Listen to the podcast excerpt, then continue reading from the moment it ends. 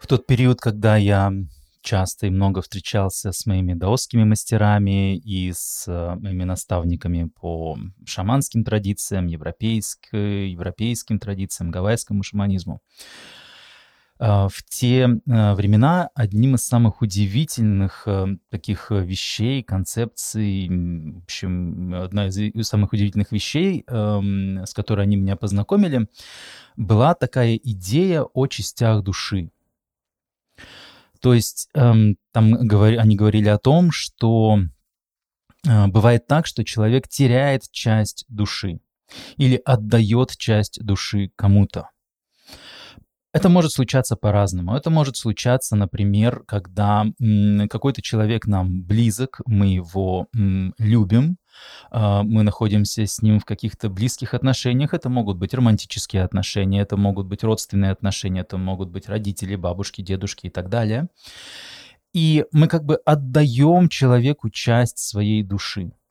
И с предками, с родителями, с бабушками, дедушками это происходит совершенно автоматически практически в младенческом периоде. То есть любой младенец, как бы потом ни сложились обстоятельства, какими бы потом ни оказались отношения между этим взрослым и этим ребенком, любой ребенок в своем самом нежном, вот таком первоначальном младенческом возрасте, по полной своей наивности и искренности, он бесконечно благодарен своим предкам за дар жизни.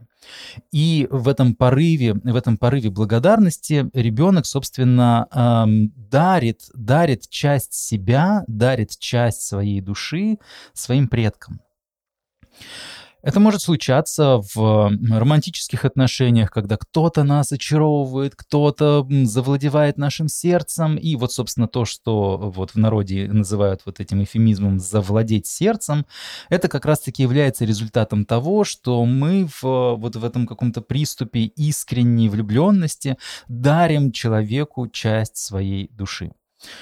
И когда мы подарили кому-то или отдали кому-то часть своей души, то у этого человека появляется возможность как бы управлять нами. То есть эта часть души оказывается чем-то вроде пульта управления от нас. То есть как бы часть меня, как бы можно представить себе, что, не знаю, я отрастил какое-нибудь нервное окончание, и оно такое длинное, и оно все время находится в кармане у другого человека. Другой человек запускает руку в карман, там сжимает руку в кулачок и нажимает на это нервное окончание, и таким образом дергает нас за живое. То есть все люди, которым мы подарили часть своей души, они имеют возможность нами управлять, они имеют возможность влиять на наше состояние, влиять на наше настроение. И чем больше мы раздаем другим людям эти части души, и тем больше мы чувствуем себя не владеющими собой, тем больше мы чувствуем себя обязанными всем, потому что то с той стороны дернут, то с этой стороны дернут, то какой-нибудь один родственник там засунул руку в карман и дернул за этот поводок, то другой родственник тоже где-то, значит, нащупал этот поводочек, который мы отдали ему, и дернул за него, то еще кто-то, кто-то там бывший, еще какие-нибудь, да, случайные мимоходные влюбленности, которые ошеломили нас, кто угодно, какие-то авторитетные люди, которым мы в какой-то момент доверились, какие-то организации, которым мы доверили управление собой. В общем, в итоге такой человек, который всем раздает части своей души, он все меньше и меньше чувствует себя самостоятельным, все меньше и меньше чувствует себя свободным, все меньше и меньше способен вполне управлять своей жизнью, и все больше и больше его времени он проводит в состоянии, когда в связи с тем, что вот у того человека так-то, я поэтому вынужден действовать так-то, в связи с тем, что вот вот там вот это учение диктует то-то и то-то, я вынужден делать то-то и то-то. То есть человек все время находится в таком вынужденном состоянии, в этом состоянии обязательства, в состоянии обязанности что-то сделать, потому что так там велит церковь, потому что там так хочет там мама, потому что так хочет там муж, жена и так далее. И в самом по себе этом явлении, отдавании частей души другим людям, нет ничего дурного. Но проблема возникает тогда, когда мы отдаем части своей души, так сказать, недобросовестным хранителям. Во всех таких традиционных культурах, каких-нибудь племенах, каких-нибудь, даже в России можно вот найти там какие-то, может быть, там горные, там, не знаю, чеченские, дагестанские, какие-нибудь удмуртские, какие-нибудь деревни, да, там где-нибудь в Африке можно тоже найти эти традиционные племена в разных культурах, которые более-менее сохранили свой традиционный уклад. В разных культурах по сей день можно найти вот эти вот обряды инициации, обряды, когда молодого человека, юношу, девушку в ходе какого-то обряда, превращают во взрослого человека. То есть там мальчик может быть, пойти в лес и подстрелить своего первого, лося, да, первая охота самостоятельная, и после этого ты уже не мальчик, а мужчина. Для девочек это может быть тоже какие-нибудь ритуальные вещи, типа там соткала свою первую в жизни одеяло целиком с начала до конца сама, и теперь ты уже не девочка, а женщина. И для чего делаются, изначально в этих, по сути, все эти однотипные ритуалы, они восходят к такой шаманской древности, когда люди были очень близки к природе, и у людей голова была не забита всякими сложными умопостроениями, и люди непосредственно ощущали то, что происходит. И в те стародавние шаманские времена все люди ощущали вот это вот явление, когда часть души человека отдана кому-то. И все эти обряды инициации, они в этих древних шаманских обществах придумывались, создавались для того, чтобы ребенок, подросток, мог вернуть себе ту часть души, которая в младенчестве была отдана родителям. То есть до какого-то возраста совершеннолетия это правильно и разумно, и так и надо, что ребенок с младенчества отдает в этом порыве искренней, чистой, наивной любви к своим предкам. Это совершенно нормально, что ребенок отдает часть души, как такой цветочек, как дар, как благодарности за дар жизни. Это совершенно нормально, что младенец отдает часть своей души родителям.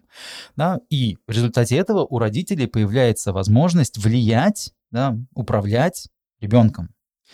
И до какого-то возраста некоего совершеннолетия, в каждой культуре они могли придумать какие-то свои цифры, где-то это может 9 лет, где-то 13, где-то 15, где-то 18, где-то 40, вот это уже тут в каждой культуре по-разному.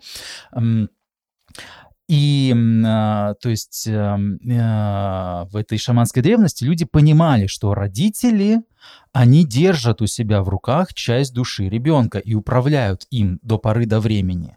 И рано или поздно нужно ребенку эту часть души, которая была передана родителям, для того, чтобы они им управляли, для того, зачем управлять ребенком, понятно, потому что пока он маленький, глупый и неопытный, он может сломать себе голову, он может случайно спрыгнуть с обрыва, он может случайно начать обниматься с крокодилом, вот этого всего нужно не допустить, поэтому ребенок должен быть управляемым, в какой-то мере, в какой-то степени. И родители, это совершенно правильно и, так сказать, эволюционно разумно, что у родителей есть вот этот поводок от управления с ребенком через вот эту часть души, которая ребенком отдана родителям.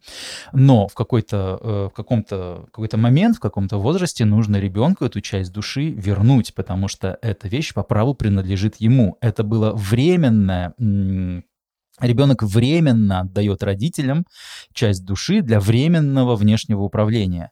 И рано или поздно родители должны эту вещь вернуть полноправному хозяину, вернуть своему ребенку, вернуть этому человечку для того, чтобы он уже начал бы полноценно, как взрослый человек, управлять сам собой. Поэтому во всех традиционных культурах люди понимали важность, ощущали важность восстановления целостности. И после такого ритуала, по сути, это была ритуальная форма, обрядовая форма, то есть там не суть важно, одеяло, не одеяло, там добыча, не добыча, лось, не лось, это все дело техники, это все такой символизм обрядовый, да, а смысл всех этих, значит, ритуальных инициаций заключался в том, чтобы родители вернули ребенку вот этот вот часть души обратно ребенку, чтобы ребенок эту часть души принял, да, взял бы в свои руки и стал бы цельным, целиковым, да, все ключи от управления собой, все поводочки от управления собой, чтобы он вернул к себе обратно и стал бы самоуправляемым, независимым от внешнего воздействия. И по такому же принципу создавались еще, опять-таки, с этой шаманской древности, создавались всевозможные свадебные ритуалы. То есть в этих свадебных ритуалах фактически тоже там обряд — это дело уже такое культурное, там цветы, не цветы, там какие-то слова, какие-то там песни, какие-то... Это как бы в каждой культуре какая-то свой антураж происходит. Да? Но суть во всех этих свадебных ритуалах заключалась в том, что два любящих друг друга человека осознанно, по взаимному согласию, передают друг другу части души, передают друг другу ключи от управления друг другом. И таким образом становятся связкой, становятся такой взаимосвязанной системой. Это уже не я и она, это уже мы. И точно так же, как в случае взросления, когда ребенок взрослеет, он должен рано или поздно вернуть себе ту часть души, которая была отдана родителям. В случае, если связь, союз распадается, и партнеры больше не партнеры, точно так же нужно уметь возвращать себе ключи от управления собой, возвращать себе те части души, которые были отданы другому. И в нашей культуре она как бы не очень учитывает все эти вещи. То есть у нас как бы пропали все эти обряды инициации во взрослость.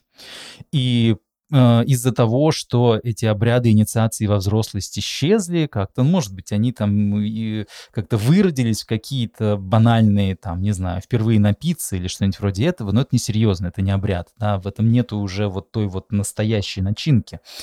И так что в нашей культуре эти обряды инициации во взрослость исчезли, и поэтому многие люди живут до взрослого и очень взрослого, зрелого возраста, так и не вернув себе обратно ту часть души, которая во младенчестве была отдана родителям, бабушкам, дедушкам и прочим заботящимся взрослым. С отношениями то же самое.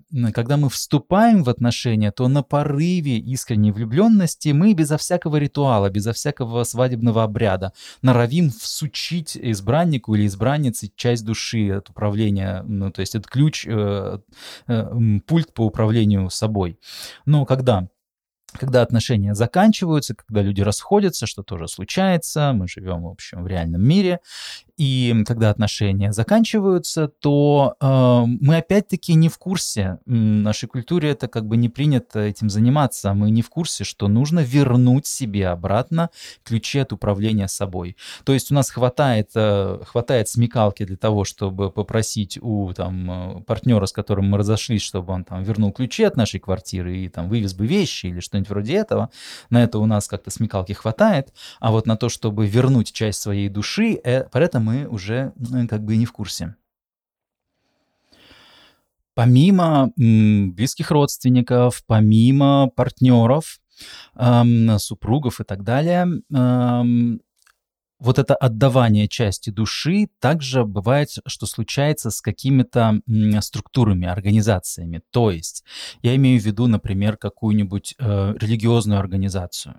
Когда человек вступает в какую-то религиозную организацию, то там тоже проводятся из самых древних шаманских времен, проводились обряды вступания человека там, в орден, в школу, в секту и так далее. И, по сути, вот этот вот ритуал вступания в организацию заключался в этом же самом, что человек отдавал часть своей души в руки иерархов этой духовной, там, религиозной организации. Да, и поэтому во всех обрядах типа крещения всегда присутствует в том числе, ну, я не особый знаток по всем традициям, но, по крайней мере, те 3-4, которые более-менее у меня на виду, там везде фигурирует в том или ином виде забирание у человека части тела. Где-то отрезают немножечко волосы и куда-то забирают. Где-то, как в случае там с обрезанием, да, у человека отрезают часть там, тела, там, крайней плоти, да, и тоже куда-то забирают. И, то есть, да, можно назвать это неким символическим актом, но за этим символическим актом стоит некая духовная реальность. И эта духовная реальность заключается как раз в том, что у человека забирают часть души, и эта часть души уходит куда-то в карманы, не знаю, на склады вот этой церкви, структуры, организации и так далее. И в этом тоже само по себе явлении нету ничего дурного, нету ничего плохого. Проблемы могут возникнуть, если те, кому часть души отдана, пользуются этим, ну, как бы не по назначению. Как бы идея за этим такая, что если ты отдаешь какую-то духовную структуру, часть своей души, то ты, с одной стороны, становишься управляемым, с их стороны, у них появляется возможность контролировать тебя, управлять тобой, и взамен ты получаешь защиту. То есть если там, в этом эгрегоре, если этот эгрегор состоит из хороших, так сказать, добронамеренных сил, то тогда они будут пользоваться властью над тобой во благо тебе. Они будут предостерегать тебя от опрометчивых шагов, они будут уберегать тебя от каких-то там глупых поступков, они будут отводить тебя от какой-то беды. И для этого им необходимо мочь тобой управлять. Да? И если их мотивация добрая, чистая, то тогда они будут управлять тобою для твоей пользы.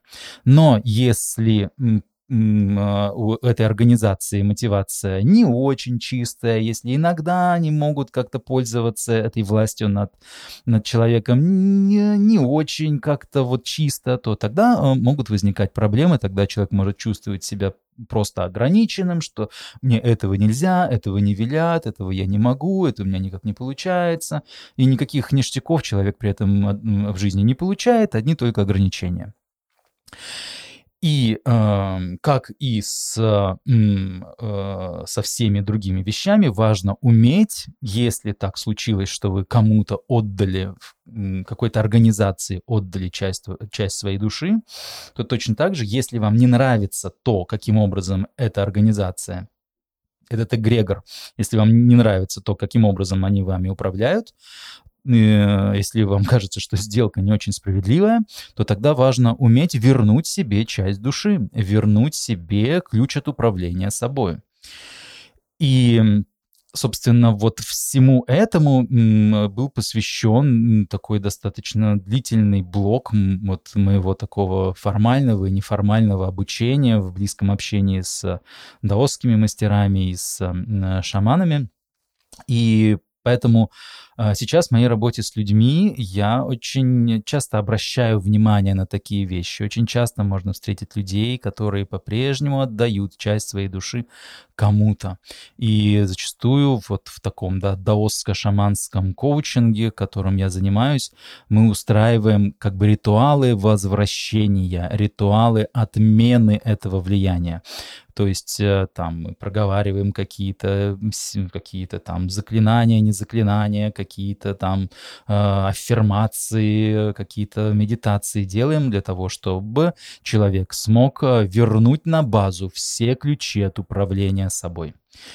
И желаю вам всем иметь полный контроль над собой и доверять другим участникам участия в вашей жизни только по собственному решению. Успехов!